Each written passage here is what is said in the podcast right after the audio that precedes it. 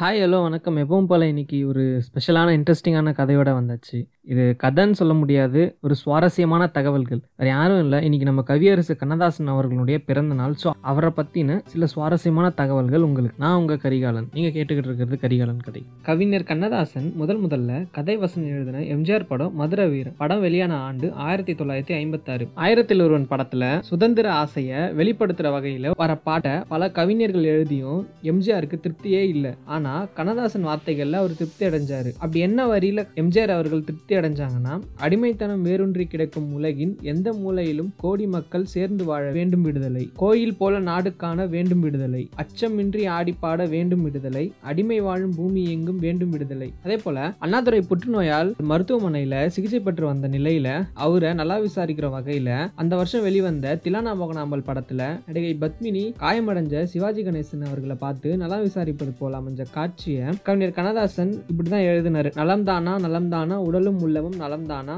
நலம் பெற வேண்டும் நீ. இன்று நாளும் என் நெஞ்சு நினைவுண்டு. இலைமறை காய் போல் பொருள் கொண்டு எவரும் அறியாமல் சொல்லின்று அப்படின்னு பல்லவிலையும் கண் பட்டதால் உந்தன் மேனியிலே புண்பட்டதோ அதை நான் அறியேன். புண்பட்ட செய்தியை கேட்டவுடன் இந்த பெண்பட்ட பாட்டை யார் அறிவார்? அப்படின்னு சரணத்திலும் அன்னைய திமுக இருந்து விலகி இருந்த கவிஞர் அவர்கள் ஒரு பாட்டோட வாயில நலம் விசாரிச்ச அழகு அலாதியான ஒண்ணு. திமுகவில் இருந்து விலகிய கவிஞர் கண்ணதாசன் காங்கிரஸ்ல அவரை இணைத்துக் கொள்ள விருப்பம் தெரிவிப்பது மாதிரி காமராஜருக்கு தூது விடுவது போல பட்டணத்தில் பூதம் படத்துல வர அந்த சிவகாமி மகனிடம் செய்தி சொல்லடி என்னை சேரும் நாள் பார்க்க சொல்லடி அப்படின்னு சூசகமா எழுதியிருப்பாரு. இதுல காமராஜர் அவங்க அம்மா பேரும் சிவகாமி அம்மாள் தான். தாய் பேச நினைப்பதெல்லாம் நீ பேச வேண்டும். தாய் தூங்க தாலாட்டு நீ பாட வேண்டும். நீ பாடும் தாலாட்டை தாய் கேட்க வேண்டும். தன்னிலை மாறி அவள் கூட மொழி பேச வேண்டும். அப்படின்னு வேறொரு படத்துக்கு கவிஞர் எழுதிய அந்த தாலாட்டு பாடல் தான் பின்னால நான் பேச நினைப்பதெல்லாம் நீ பேச வேண்டும். நாளோடும் பொழுதோடும் உறவாட வேண்டும். அப்படின்னு காதல் பாடலா உருவாச்சு. ஒரே பாடல்ல விரகதாபத்தையும் கலவரத்தையும் நியாயப்படுத்துற வகையில பாடல் எழுதுவது வந்து அவ்வளவு ஈஸியான காரியம் கிடையாது. தரிசனம் அப்படின்ற திரைப்படத்துல வர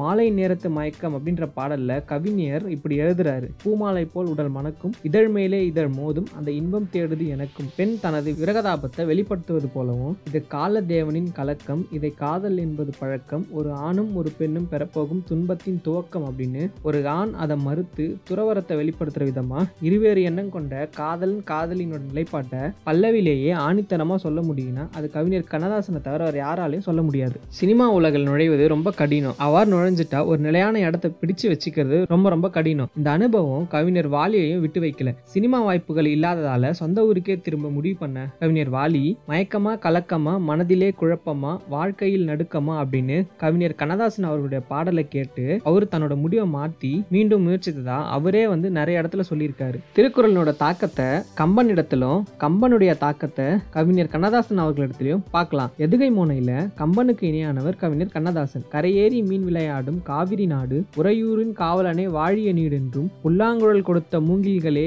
புருஷோத்தமன் புகழ் பாடுங்களே என்று எதுகை மோனையில எழுத்தாள்கிறாரு கவிஞர். கால்ஷீட் வேண்டி ஒரு நடிகரோட வீட்டு வாசல்ல உட்கார்ந்துருக்காரு கவிஞர். இதோ வரேன் அப்படின்னு சொல்லிட்டு போன அந்த நடிகர் வீட்டோட பின்வாசல் வழியா சொல்லாமலே போயிட்டாரு. இதை தெரிஞ்சுக்கிட்ட கவிஞர் அந்த படத்துல பிறக்கும் போதும் அழுகின்றான் இறக்கும் போதும் அழுகின்றான் என்ற பாட்டை எழுதி அந்த நடிகரையே பாட வச்சாரு. ஆயிரத்தி தொள்ளாயிரத்தி அறுபத்தி ரெண்டுல திருக்கோஷ்டியூர் தொகுதியில தமிழ் தேசிய கட்சி சார்பில் போட்டியிட்டு தோல்வியை தழுவதனால சட்டசபையில இடம் கிடைக்கல. ஆனா அதே ஆண்டுல அன்னை படத்துல புத்தியுள்ள மனிதர் எல்லாம் வெற்றி காண்பதில்லை வெற்றி பெற்ற மனிதர் எல்லாம் புத்திசாலி இல்லை அப்படின்ற கவிஞரது பாடலும் இடம்பெற்றது பன்மொழி புலவர் அப்பா துறையாரிடம் இவர் கற்ற இலக்கிய வளமை திராவிட இயக்கத்தின் தீவிரம் பாரதிதாசன் பால் ஏற்பட்ட ஈர்ப்பெல்லாம் சேர்ந்து கண்ணதாசனை தனித்துவமிக்க படைப்பாளியா நிலைநிறுத்துச்சு. கண்ணதாசன் எழுதிய பெரும்பாலான பாடல்கள் எல்லாம் அவரின் அனுபவத்துல வந்தது. ஒரு முறை நெஞ்சில் ஒரு ஆலயம் படத்துக்காக இசையமைப்பாளர் விஸ்வநாதன் ஒரு பாடல் எழுத கண்ணதாசனை அழைச்சிருந்தாரு. கண்ணதாசன் வர தாமதமாகிடுச்சு. இதனால நெடுநேரம் காத்திருந்த விஸ்வநாதன் அவர்கள் இனிமே கண்ணதாசன் கிட்ட பாடலே கேட்க போறதில்ல அப்படின்னு நண்பர்கள் கிட்ட வருத்தமா சொன்னாரு. இதை கேள்விப்பட்ட உடனடியா விஸ்வநாதனை சந்திச்ச கண்ணதாசன் பாடலை எழுதி கொடுத்துட்டாரு. சொன்னது நீதானா? சொல் சொல் என்னுயிரே அப்படின்ற பாடலை படித்ததும் கண்கலங்கின கண்ணதாசனை கட்டி அணைச்சிக்கிட்டாரு விஸ்வநாதன். இப்படி பெரும்பாலான கதைகள் கண்ணதாசன் வாழ்க்கையில இருக்கு. பலாயிரம் பாடல்கள் எழுதிய கண்ணதாசன் அவர்கள் பாடல்கள் பல தத்துவ நூல்களை எழுதிய கண்ணதாசன் பேனா பிடித்து எழுதவே மாட்டாரு. சினிமாவுக்கு பாடல் எழுதும் போதும் நேராக எம். எஸ். விஸ்வநாதனோட ரெக்கார்டிங் ஸ்டுடியோக்கு போயிடுவாரு. ஹார்மோனிய பெட்டி வச்சுக்கிட்டு விஸ்வநாதன் உட்காந்துருப்பாரு அவர் பக்கத்துல படத்தோட இயக்குனர் அமர்ந்திருப்பாரு. கண்ணதாசன் நேரா போய் ஹார்மோனிய பெட்டி முன்னால போய் உட்காந்துக்குவாரு இயக்குனரும் காட்சிக்கான அந்த சுச்சுவேஷனை சொல்லுவாரு. எம். எஸ். விஸ்வநாதன் மெட்ட இசையமைச்சு காட்டுவாரு. உடனே கண்ணதாசன் பாடல் வரிகளை சொல்லுவாரு. அத பக்கத்துல இருக்கும் உதவியாளர்கள் எழுதிப்பாங்க. மெட்டுக்கள் சிக்காத சில வார்த்தைகளை மாத்துமாறு விஸ்வநாதன் சொல்லுவாரு. அதை மாத்தி சொல்லுவாரு கண்ணதாசன் அதை உதவியாளர் திருத்தி எழுதிப்பாரு. எல்லாம் முடிஞ்ச பிறகு உதவியாளர் எழுதிய பாடல் வரிகளை ஒரு முறை படித்து பார்த்துட்டு வரட்டுமா விசு அப்படின்னு எழுந்து போயிடுவாரு. அத்தனையும் முப்பது நிமிஷத்துக்குள்ளேயே முடிஞ்சிடும் கண்ணதாசன் பெரும்பாலான பாடல்களை இப்படிதான் எழுதுவாரு. கருப்பு பணம் ரத்த திலகம் சூரியகாந்தி அபூர்வ ராகங்கள் போன்ற படங்கள்ல